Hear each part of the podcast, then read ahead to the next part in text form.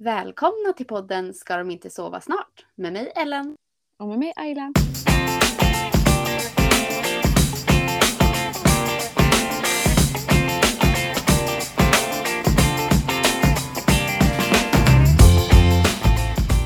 Alltså jag vet inte om vi har gått så här länge utan att prata på typ hela tiden som vi har startat den här podden. Det var lite konstigt. Men det kändes jättekonstigt. Alltså, vi har ju ändå någonting kanske varje dag, något sms eller alltså, någon snap eller någonting. Men det känns som att det gick så himla länge. Så mm. det verkligen haft semester. Verkligen. Men alltså, jag tror också att det var för att ni var iväg och liksom verkligen hade full fart på där ni var. Och vi hade verkligen full fart där vi var. Vi prickade in exakt samma vecka och var borta på.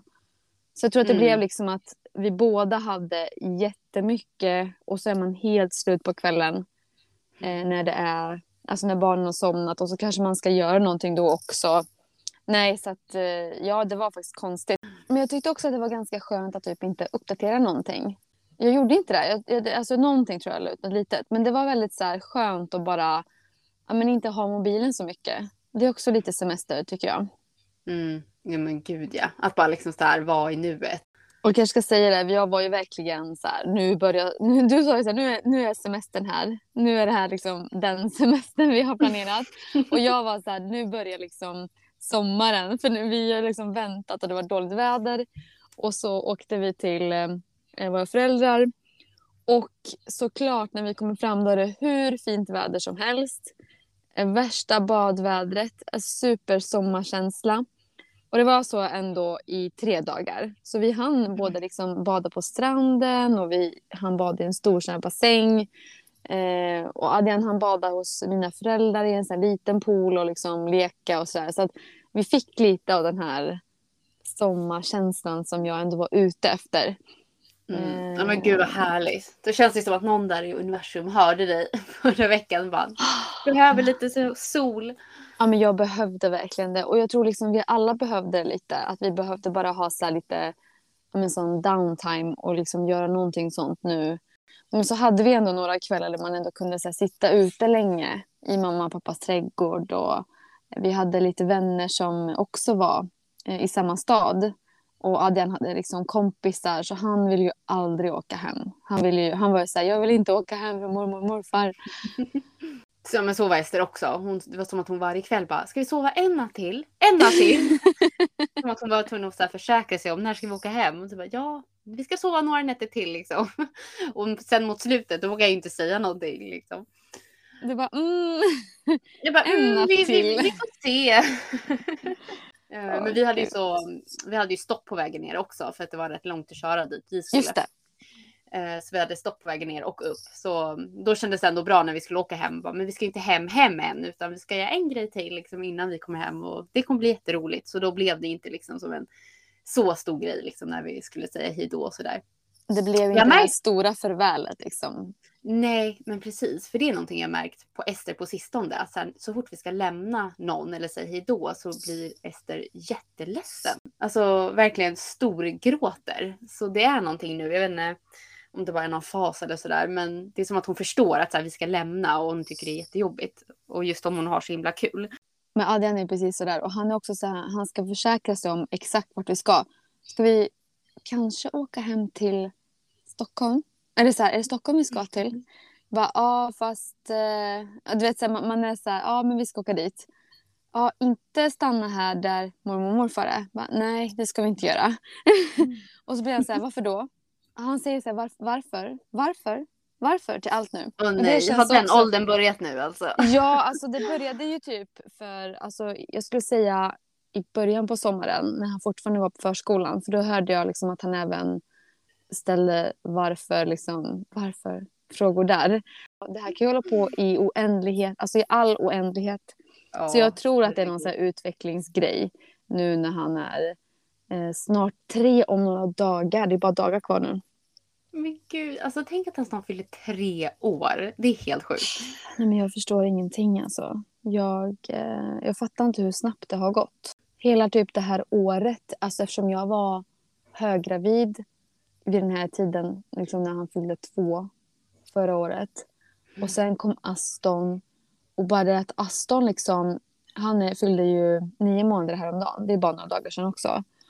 Alltså, han ställde ju sig upp på sin åtta månaders dag. Mo- Alltså inte själv utan mot en pall. Jag kan liksom inte lämna honom en sekund för att vända mig om. Då står han någonstans mot någonting och typ vinkar till mig. Och då släpper han ju. Och då tänker jag inte på att han släpper. Eh, och så typ kanske, kanske han sätter sig. Så det blir så här, ah, så nu är jag den där hjälmen. Vill du låna den nu kanske? ah, alltså han måste ju lära sig liksom. Men alltså det har ju Ja. varit, eh, ja. Gud. Nej, men alltså det är den här åldern, jag minns det Ester också, jag tycker den är alltså, den jobbigaste åldern. Just att de liksom slår sig så himla mycket mot allting. Det är så himla, himla jobbigt. Och ja, Edvin är ju fortfarande mitt i det där. Han har ju lärt sig, nu står han ju liksom utan att hålla i sig. Han kan ställa sig upp och stå, men han har inte tagit några steg än. ja. Han liksom vill ofta hålla i sig, men det känns som att det är nära. Men ja. ja, han slår sig ju minst en gång per dag på någonting. Så. Men så ni hade det bra på semestern i alla fall?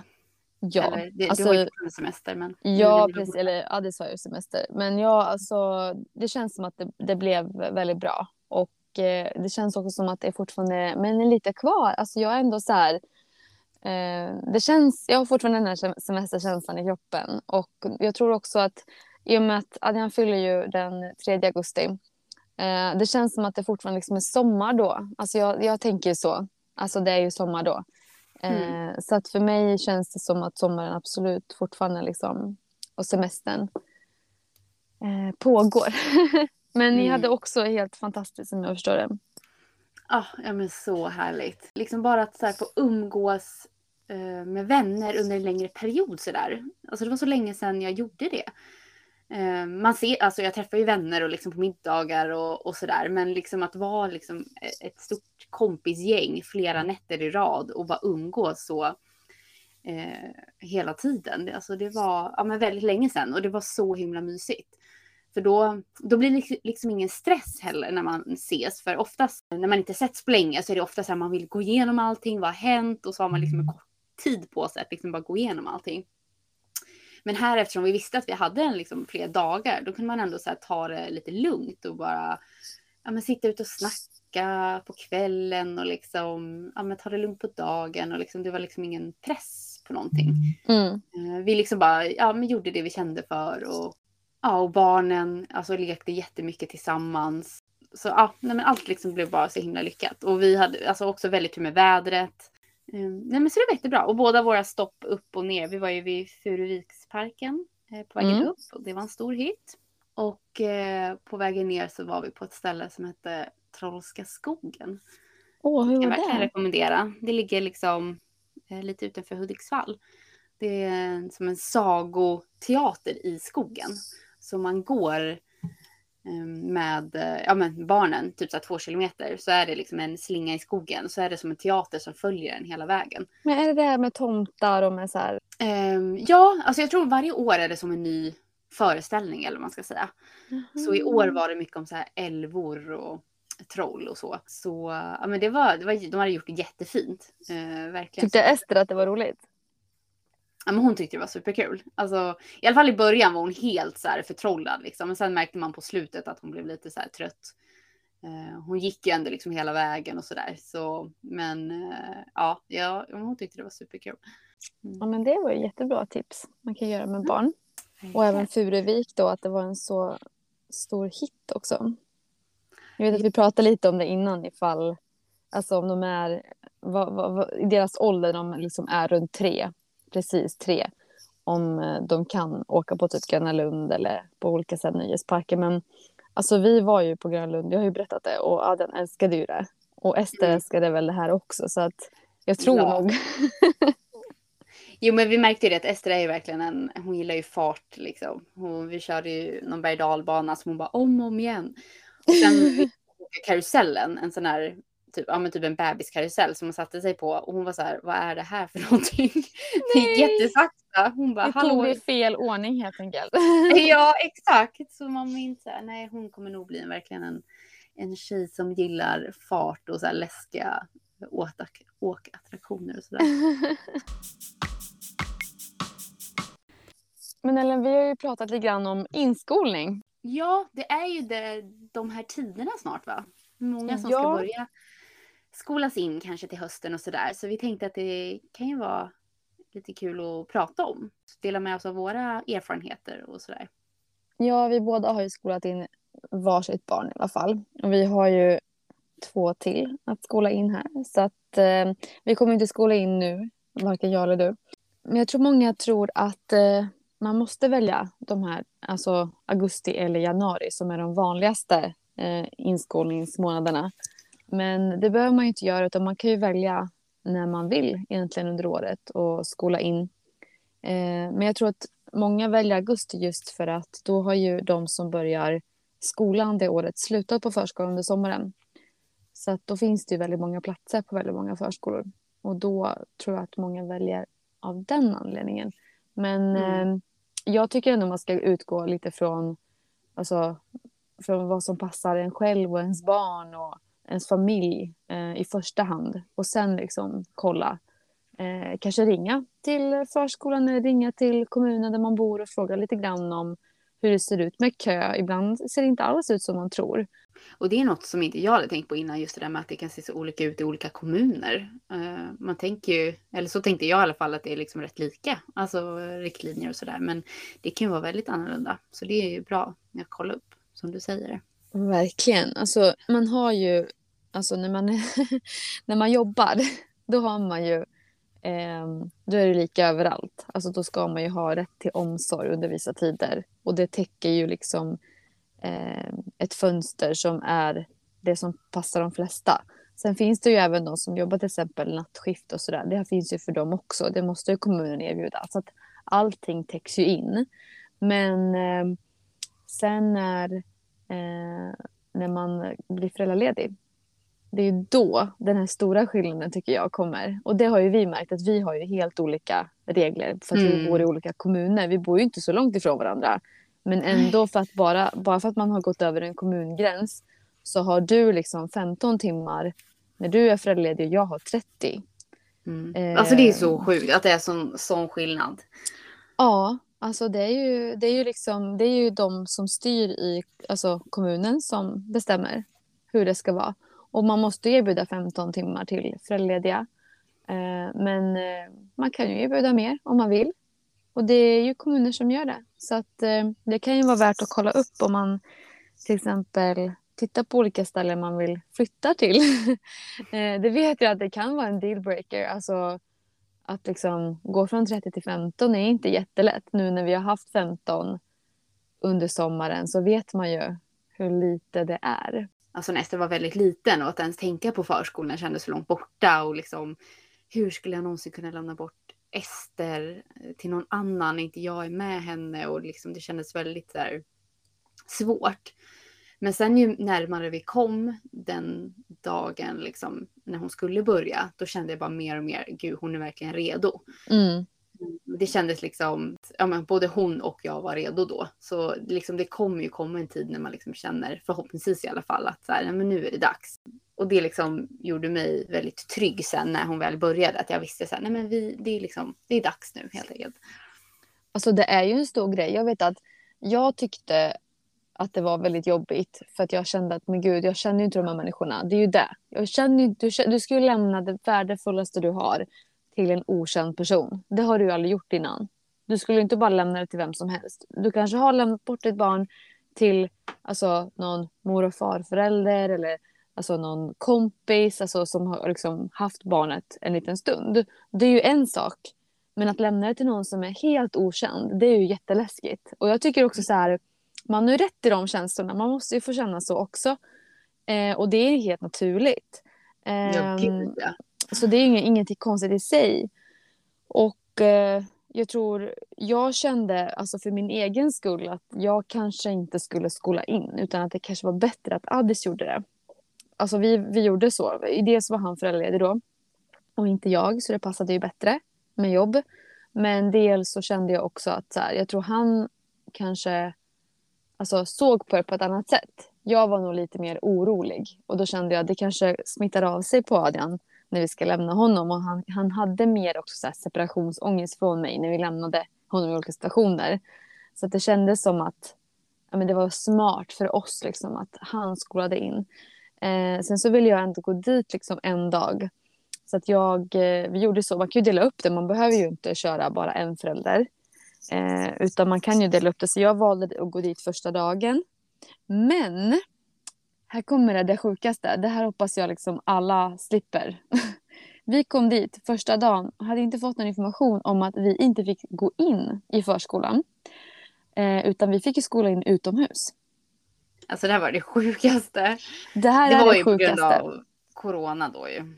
Mm. Ja, men det sjukaste är då att de har ju missat att säga det här till oss. Jag kommer dit och bara, ja ah, men ska vi gå in och sådär. De bara, nej alltså vad menar du? Vi ska vara ute. Och jag ska bara tillägga, det här var mitten på januari. Det var typ minus 15 ute. Jag hade klätt Adrian för att vara ute liksom, i det vädret, men kanske inte mig själv. Det var ju snö, det var liksom hur kallt som helst och de hade ganska många små barn ute. Så de kunde inte vara ute så länge. Så det slutade med att vi var ute en timme. Och pedagogerna kunde inte bara prata med mig utan de var ju tvungna att prata, alltså, ta hand om barnen. Så att jag stod där som ett frågetecken typ eh, med mitt lilla barn eh, i en timme i minus 15. Och eh, det var typ den intro jag fick. Och så typ var det en så här pedagog, alltså jag tyckte om, om den personen sen.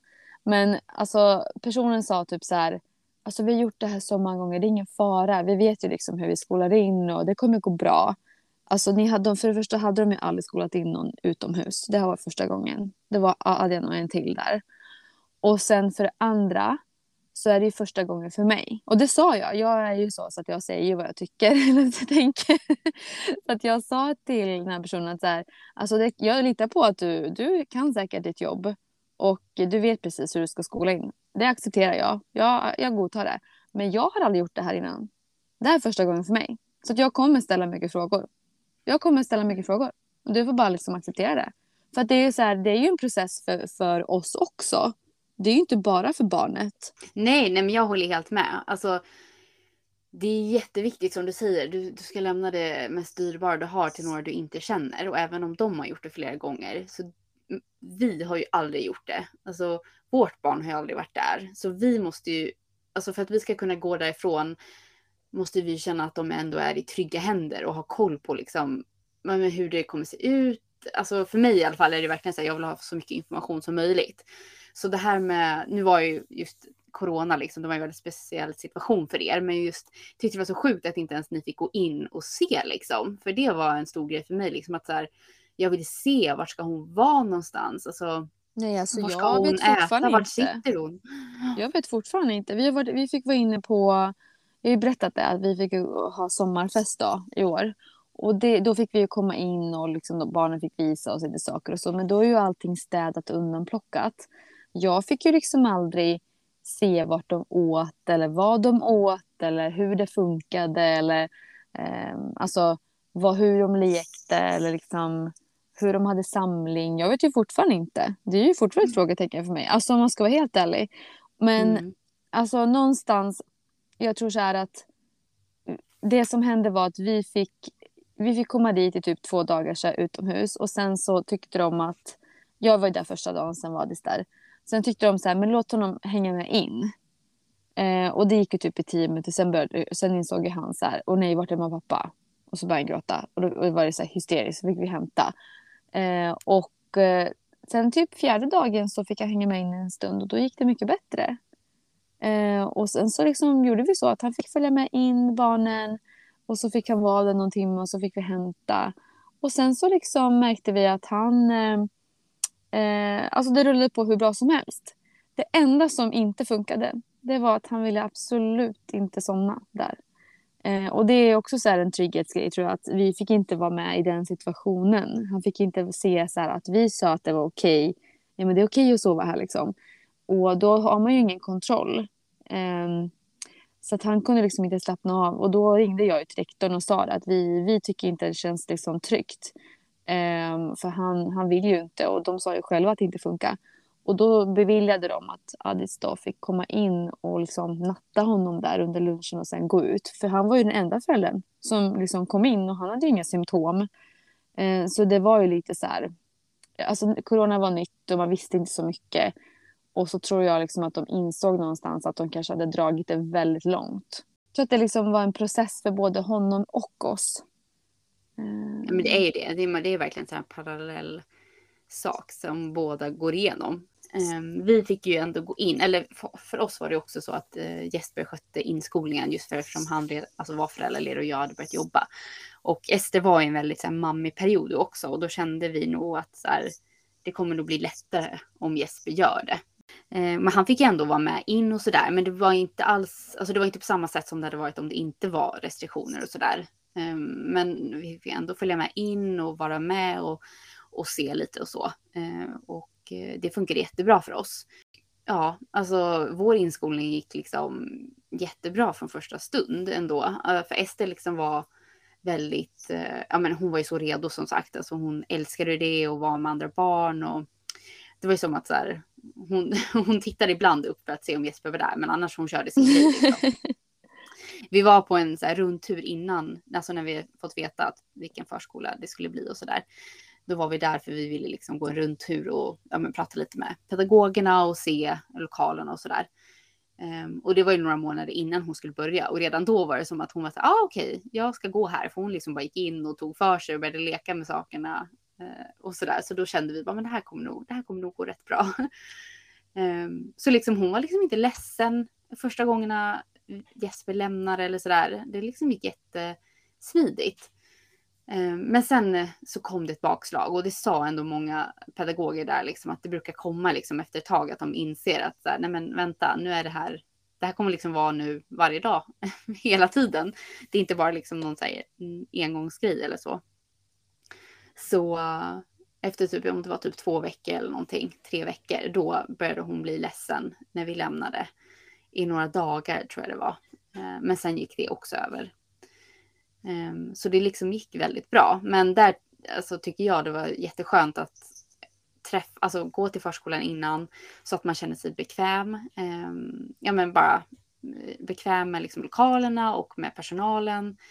Så att man liksom har bättre koll. Um, mm. sagt, information är ju verkligen så här jättebra. Alltså all information man kan få eh, tycker jag är jättebra. Eh, och sen liksom prata, alltså prata mycket med pedagogerna och liksom vad man har för förväntningar och ja men kanske att så här, vad för typ av kommunikation man vill ha och alltså det tyckte jag verkligen var viktigt. Alltså att jag kände att så här, ja, men jag träffar pedagogerna och jag, jag tycker alltså att det funkar och liksom vi förstår varandra och att jag känner mig trygg med att lämna Ester där. Och försöka så här, påminna mig om att så här, det, här, det här är deras jobb. Deras jobb är liksom att ta hand om, ta hand om de här barnen. Ehm, och de kan ju leka och vara med henne, alltså ge henne mycket uppmärksamhet. Um, och liksom hitta på massa saker som kanske inte jag kan göra hemma på samma sätt. Um, så, ja. Men verkligen, och jag kan ju säga det också att jag, vi hade ju också så här att jag ringde och frågade om, vi kunde få en rundtur några månader innan. Det var ju innan eh, alltså, restriktionerna kom, att man inte fick skola in alltså inomhus då. Så att vi hade ju också gått en sån rundtur tillsammans med Adrian. Och eh, det var både jag och Adis. Och jag upplevde också liksom att han, ja men så här, när vi var där så sprang han ju runt i lokalen och tyckte det var jättekul. Eh, och vi hade ju sett hur det såg ut så jag visste ju liksom hur det såg ut. Men vi kanske var där i typ oktober eller november. Han, eller nej, oktober måste det ha varit. Han började i, i januari, i mitten på januari. Så det har ändå gått ett tag. Och sen liksom inte få se så här, hans avdelning eller de här olika sammanhangen. Det var mer det jag kände var det jobbiga. Men jag tycker absolut att man ska höra av sig och fråga. För jag tror nu ser det lite annorlunda ut när restriktioner inte liksom är på plats på samma sätt. Och många erbjuder ju rundturer och alltså att man kan komma dit och prata med pedagogerna innan. Jag tycker verkligen man ska göra det. Om man mm. vill det. När vi var där så fick jag typ alltså en bunt med typ så information också och vi gick igenom allting bland annat så här, vad man kunde ta med sig och vad som var bra liksom, att ha första dagen när man kom. Och det var liksom lite som en så här, som när man boar Alltså du vet så här, att det var som en mental förberedelse för mig. Att så här, men vilka kläder ska han ha på förskolan? Och alltså så här, namna allting hemma. Och, eh, som en process för mig. Jag vet inte, jag vet inte om du kände så också men ja. Ju äldre han blev desto mer understimulerad blev han hemma. Men också så här i coronatiden när allting var nedstängt. Och de inte, det var så här fullt på öppna förskolan. Eh, jättedåligt väder ute. Jag bara kände så här, gud vad roligt han kommer ha på förskolan. Alltså med andra barn och få göra saker, pyssla, Mm. rita, leka, sjunga. Alltså jag bara kände, han är verkligen så redo. Och jag kände också det här att, att så här, vi hade slut på vad vi kunde göra hemma för att stimulera honom mer. Det Mm, blev liksom dag in dag ut blev det väldigt lika med rutiner och allting. Så jag kände nog att ja, men jag kände nog att han verkligen var redo. Och han var ju liksom, jag har hört, alltså alla är olika. Och det finns ju barn som gråter länge när man lämnar. Men han, han grät lite de första dagarna och sen så gick det hur smidigt som helst. Och med tanke på att vi inte ens var inne då mer än den här lilla nattningen Addis gjorde några dagar. Eh, så tog han det väldigt bra tycker jag. Alltså supersnabb inskolning blev det. Eh, och sen, alltså bakslag kan ju komma senare också. De har ju olika perioder och faser och alltså alla dagar är ju inte likadana för oss vuxna heller. Så det kan ju komma en dag efter typ flera månader där de bara plötsligt börjar gråta för att du ska gå. Det har ju Mm. hänt oss också i olika perioder att det varit lite så här, men nu känns det jobbigt att du ska gå. Eh, Mm. Det kan ju komma i den här åldern. Ja, och det har jag märkt just att när man varit borta ett tag, typ var sjuk en längre period semester och sen ska tillbaka, då brukar det vara lite sådär, kanske inte att hon blir ledsen, men just att det är så här, ja men ska du gå nu, ska du lämna mig här? Men något som vår förskola är väldigt bra på är just det här med uppdatering eller skicka bilder och kommunikation och sådär. Eh, ja, men vi har en app så varje vecka får vi liksom information om vad de har gjort i veckan och lite bilder och sådär.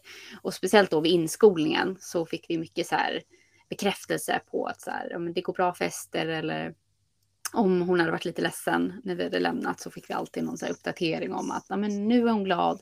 För oftast är det ju det att de är, liksom, de är ledsna när man går men sen går det typ fem minuter och sen är det fine. Men vi ser ju bara det här att de står och gråter när man går därifrån och känner sig som världens sämsta mamma när de så här ropar mamma och man bara Men går. fick du dåligt samvete? Ja men gud ja. För att de, de säger det också så här att ja, men du ska liksom, man ska göra snabba lämningar. Att det, Mm. liksom, det blir bara värre om man står kvar och försöker kramas och, och Det blir Utan- mycket värre ja. Ja, så liksom om de gråter, säg bara hej då och liksom du ska ju låtsas vara glad för att liksom visa att, eh, att det är okej att vara kvar. För att om du blir ledsen då blir det bara värre. Så man ska liksom vara glad och säga hej då fast de står där och gråter. Och sen då så fort man har så här kommit runt kröken då bara bryter man ihop. Sen tycker jag, vet inte, alltså hade han tagit väldigt bra. Ofta har han liksom så här gått till någon av de pedagoger han verkligen tycker om och så liksom vinkar han hej då till mig eller bara så här hej då. så att det känns som att han, eh, alltså, nej jag vet inte, jag har inte behövt ha det här liksom dåliga samvetet på det sättet. Men sen är det ju som du säger, vissa gånger hon bara, men hej då, och så går och så typ tittar inte ens tillbaka. Man bara, jaha. Ja men så vinkar typ att- bakom så här, ryggen. Jag bara hallå du kan ju titta på mig och vinka i alla fall. Ja, kan ju försöka vara du lite ledsen vara- för att jag ska gå. ja, exakt. Här är jag laddat för att du kanske ska vara ledsen och så bryr du dig inte ens. Hallå. men, du, men det är ju bara, alltså man vill ju typ hellre det liksom. Så att de, då vet man att de är trygga där och ja. Ja, men alltså, det känns också lite som att alltså, många som har barn på förskolan redan, man kanske tänker så här, gud vad dramatisk du är som, eh, som typ gör så stor grej av det, att ditt barn ska börja förskolan.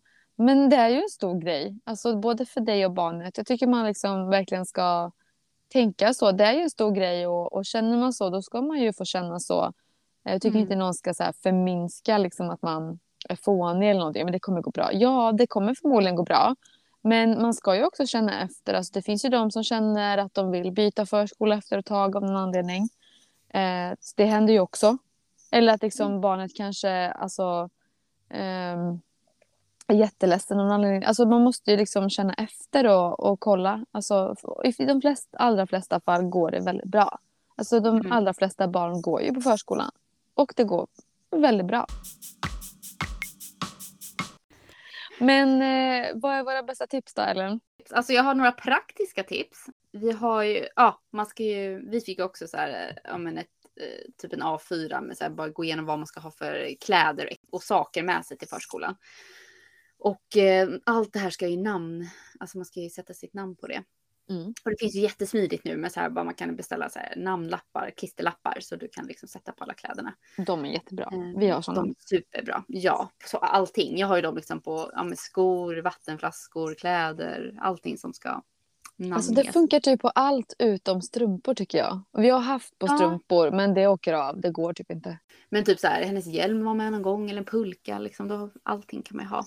Eh, mm. De där lapparna på. Så tips, tips finkläderna kanske inte är det du ska ha på förskolan på ditt barn. Utan det är ju mycket så här som slits eh, där och liksom det kommer färg på saker och liksom så saker som man är väldigt rädd om ska man ju kanske inte skicka med. Så vi har faktiskt handlat väldigt mycket på second hand-tester. Eh, ja, men typ på Marketplace, på Facebook eller, eller saker vi har fått ärva och sådär som man inte liksom är lika rädd om. Eh, som man kan ha på förskolan.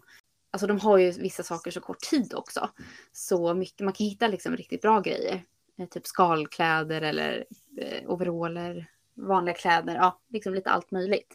Det enda som jag var så lite svår med att hitta tycker jag är skor. Um, för det tycker jag slits rätt mycket på. Men allt annat har vi liksom köpt väldigt mycket på second hand. Men det har jag också ett tips där. Alltså jag tycker också, vi har hittat väldigt mycket på rea jag har inte varit lika bra på det här med second hand. Jag tror inte att det har varit riktigt så här. Jag har inte lagt tid på liksom att, att kolla på det. Men jag har hittat väldigt bra fynd på rea. Och jag har kanske ibland tänkt lite så här. Det här är svårt när barnen är små. Men ju äldre de blir tycker jag att det blir lite lättare att veta ungefär när de byter, alltså, byter storlek. Eller att man kanske kan köpa lite större och vika och sådär. Eh, speciellt om det är saker man inte använder lika ofta. Så att, kolla även när det är erbjudande eller rea. Eh, speciellt om det är liksom, sådana kläder man inte använder så ofta men ändå behöver ha på förskolan. Eh, sen tycker jag också så här, behöver man verkligen ha allting på förskolan? Det är en bra fråga. Vissa har ju så här, två par stövlar, liksom ett par på förskolan och ett par hemma. Det har inte jag. Jag har liksom ett par och är det så att jag tror att det kanske blir regn men att det inte är det då, då kanske jag tar med dem på morgonen och lämna dem där och hämta hem dem igen. Så det får man ju också liksom känna lite grann hur mycket extra behöver man. Ehm, mm. Um, och det vet jag liksom att, alltså kolla liksom på rean också. Och bäst tycker jag nu till exempel, nu är det ju så mycket rea och massor finns till hösten som är på rean som de liksom affärerna bara vill få ut nu. För att nu kommer det ju alla nya kollektioner släppa snart. Så nu är det verkligen så här fyndläge till hösten. Eh, så vet du vad ditt barn har för storlek eller att de kanske håller på liksom och går igenom något språng, att man ser att de kanske spurtar nu liksom och eh, går upp och sådär i, i storlek, då köp nästa storlek. Alltså så skulle jag göra och det, det funkar bra för oss. Nej, men jag har en grej och det var ju att jag eh, i det här liksom häftet som vi fick med information innan och det tycker jag så här, har du inte fått någonting ring och fråga om det. Be dem skicka hem det eller gå dit och hämta upp det. Alltså det var så värt för oss att så, flera månader innan veta så här. Det här är de ungefärliga klockslagen för vår avdelning eller för vår förskola. För då visste jag så här, men okej, då har de fruktstund klockan 10, klockan 11 äter de lunch och sen sover de. Men vad gjorde jag då? Jo, då började jag med fruktstund hemma klockan 10, lunch klockan 11 och du ska sova efter det. Så att, eh, det tog ett tag för oss alltså hemma, ett par veckor att ställa om så att Adrian verkligen ville sova den tiden. Men då var ju det så smidigt, då var han ju trött den tiden på förskolan. Han var hungrig när de fick mat. Eh, för det vet jag att vissa har fått en chock. Att så här, barnet brukar somna, jag vet inte, tio eller två. Men nu plötsligt så ska de sova tolv, det funkar ju inte. Alltså så här, eller nej men mm. nu ska de äta 11, då är inte mitt barn hungrigt. Nej men alltså kolla vad de har för schema, börja ställa om ett tag innan. Det är mitt alltså, praktiska bästa tips. För det underlättar ju inskolningen så enormt mycket. Att ditt barn liksom redan klaffar med tiderna som är där. Men något som vi också gjorde innan Ester började var att vi liksom ofta gick förbi förskolan med Ester och liksom gick förbi och sa berättade för henne att snart ska du börja här och gå, eh, ja men leka här med barnen och liksom gick vägen dit tillsammans och så att hon liksom var ändå kände igen byggnaden och sådär eh, när vi hade gått förbi. Eh, så det blev inte heller som en så här, men vad är det här för ställe liksom, när vi väl gick dit, utan hon hade gått förbi där några gånger liksom och sett hur det såg ut och sådär, så att hon var liksom mer ja, men medveten om liksom vad det var som skulle hända, så att det inte heller blev en sån här helt från en dag till en annan så ska du vara här nu, utan blev lite mer i alla fall bekant med det. Jag tror det hjälpte en lite, lite i alla fall. Jo, men jag tror att det hjälper. Alltså, vi gjorde precis det där också. Eh, och liksom, vart är din förskola? Vart ska du börja? Så vi kan peka. Så att han liksom på något sätt var alltså, delaktig i det här innan. För jag mm. tror ändå att barn liksom sover på saken och processar det här på ett annat sätt. En annan sak som, eh, som vi också gjorde var att jag försökte ändå, trots att jag kanske inte alltså, fick träffa alla inomhus och försökte jag snappa upp lite namn på barnen och liksom vilka som jobbade där och vad de hette. Eh, så då frågade jag liksom varje dag, men vad har du gjort idag? Har de här barnen varit där? Och eh, liksom att man kanske också så här, ja men de här barnen kommer vara där och de här kommer, så att man pratade väldigt mycket om vilka som går där, vad de gör för någonting och det är ju det här med informationen, att jag frågade mycket men vad har ni gjort idag? Och så pratade vi om det hemma. Jaha, har du ritat den här teckningen? Eh, har, ni liksom, har ni gjort det här idag? För då, då tänker jag också att det också blir som en så här mental alltså, alltså, anpassning, vad säger man, förberedelse för barnen. Att så här, okej, okay, vi pratar om dagen, vi processar det här tillsammans och så kan de sova på saken och dagen efter så liksom tänk, alltså, tänker de på det på ett annat sätt. Jag tror nog att det är alltså, bra att försöka göra så. Så att man liksom pratar, även om barnet är litet. Jag tycker inte det ska vara ett hinder. Även om du tänker att så här, ditt barn kanske bara säger några ord. De förstår ju mycket mer än vad man tror. Och de mm. snappar ju upp namnen jättesnabbt. Alltså på, på de andra barnen. Eh, och på de som jobbar där. Jag var verkligen så imponerad över, liksom, Adrian visste ju vad alla hette och vilka alla var. Sen så kanske han hade så här, han var ju ändå med typ 17 månader när han började eh, 17,5 något sånt. Och eh, alltså ibland när de är så små då hittar de på typ egna namn till folk. De har, har en variant på uttalet. Men alltså man märker ju det, barnen har ju stenkoll. Alltså jag kommer förbi, de bara Är det du som Esters mamma? Man bara Va? Vem är du typ? Ja. Då har de liksom, de har liksom stenkoll på alla. Liksom, så ropar de typ dit och... Ester att så, din mamma är här. Ja men exakt, nu är din mamma här. Man bara wow.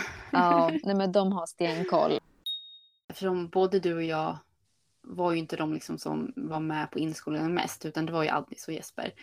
Jag tyckte också det var väldigt skönt för mig att liksom gå igenom Jesper lite så här. Att vi var liksom lite synkade kring inskolningen och ja, men typ vad, vad för typ av frågor jag hade alltså, och lite så. Så att när Jesper kom hem så hade jag alla mina frågor och bara hur gick det här, hur gick det här? du, du, Då hade han ju liksom frågat om vissa grejer som jag undrade över och så där. Så att man liksom ändå känner sig delaktig även om man kanske inte är där fysiskt liksom på plats. Ja, men, jag, men vi gjorde precis så där också. Jag tror till och med att Alice fick skriva ner frågor på sin mobil som jag liksom, det här måste du, du får inte glömma att ställa idag. Gud Ayla, när jag har mig, alltså säga det här, det känns som att vi är lite så här kontroll, kontrollbehov. Men alltså jag återigen, alltså jag, jag, jag kommer så här, absolut, men jag tror också att man måste också liksom känna sig trygg. I det här är väldigt speciellt. Man ska lämna sitt barn till eh, någon man inte känner. Och tryggheten, liksom, att känna att mitt barn är tryggt på den här platsen med de här människorna och eh, kommer ha det bra när jag inte är där. Alltså, jag tror att det är en viktig liksom, känsla för mig som, som liksom, förälder du kommer ju vara glad att du har ställt kanske en fråga för mycket än att här, gå hem och undra över någonting som du liksom känner dig orolig över eller något sånt där. Så fråga på helt enkelt. Tror du vi kommer vara på samma sätt nu när Aston och Edvin börjar förskolan? Jag känner mig mycket lugnare redan nu. Men nu har vi gått igenom det här liksom en gång. Jag tror liksom första gången är väldigt speciell. Då har man inte så bra koll på allting, eh, hur det är och så. Nu är man ju mycket mer inne i det. Men sen är det ju som, alltså alla barn är olika som sagt. Så de kan ju ha en väldigt så här, en egen upplevelse såklart. Men vi kanske är lite mer Ja, men jag känner ju samma. Alltså, det behöver inte betyda att det kommer vara... Alltså, det måste ju inte vara lättare. Det är som du säger, de är ju liksom olika versioner. Men däremot så tror jag att det är lättare för oss som föräldrar. För vi vet liksom lite vad som väntar. Vi vet att det är en process. Och vi har ju gått igenom det en gång. Och någonstans så kanske man så här, trust the process. Alltså att man vet så här, okej, okay, mm. men du är ledsen idag, men det kommer gå över. Alltså, jag tror att jag är ju mycket mer lugn nu. Jag... Eh, känner ju också att jag har koll på liksom mer vad de gör och alltså så här, eh, hur det Vilka funkar. pedagoger liksom. Ja, men precis. Men jag, jag känner nog, jag tror att jag kommer inte alls vara eh, inte, alltså det är klart jag kommer undra liksom kring honom när han ska skolas in och hur det går och liksom hur han, hur han har haft det och sådär. Precis som jag gör nu. Men jag tror inte själva processen kring inskolning och hur saker och ting funkar och det, det tror inte jag Alltså, det kommer inte vara lika mycket frågetecken. Um, och så tror jag att liksom, känner man, går man på samma förskola dessutom, då tror jag dessutom att man känner sig super mycket tryggare, för då känner man ju alla redan där. Ja men exakt. Och tänk då att de ändå har sina stora syskon på förskolan också då. Så... Ja, det är ju också en trygghet han... tänker jag. Alltså ja, för dem. De känner igen någon. Alltså Ester känner inte någon där. Men en sak som hjälpte oss väldigt mycket var att eh, jag liksom lämnade över Adrian till någon när, när vi kom dit till förskolan. Så att jag inte bara så här lät honom gå in själv eller att jag bara lät honom typ stå där och sen sa hejdå. Utan att jag liksom gav honom till en pedagog som fick typ krama om honom eller liksom att han fick hälsa genom att krama liksom, eller att, att de bara höll honom. Att han inte kände liksom att han blev lämnad på det sättet. Eh, det tror jag hjälpte oss väldigt mycket. Ibland jag märker jag liksom redan, alltså, nu också ganska lång tid efter att han kan springa fram och liksom ge någon en kram eh, när han liksom kommer fram för att hälsa. Liksom. Och jag märker att han blir på ett annat humör då också. Så att, liksom, jag tror att det, det hjälpte oss att man liksom lämnar över barnet till någon och inte bara liksom sätter ner och säger hej då. Eh, det var en stor grej tycker jag. En annan sak är det här med snabba lämningar. Vi nämnde det förut, men jag tror att man gör bara saken värre om man står kvar och pratar med barnet och försöker övertyga barnet om att allting kommer gå bra. För då liksom försöker de ju verkligen hålla kvar dig och då gråter de och gråter och gråter. Och jag vet att det finns föräldrar som tycker att det är så jobbigt och att det inte alls funkar för dem.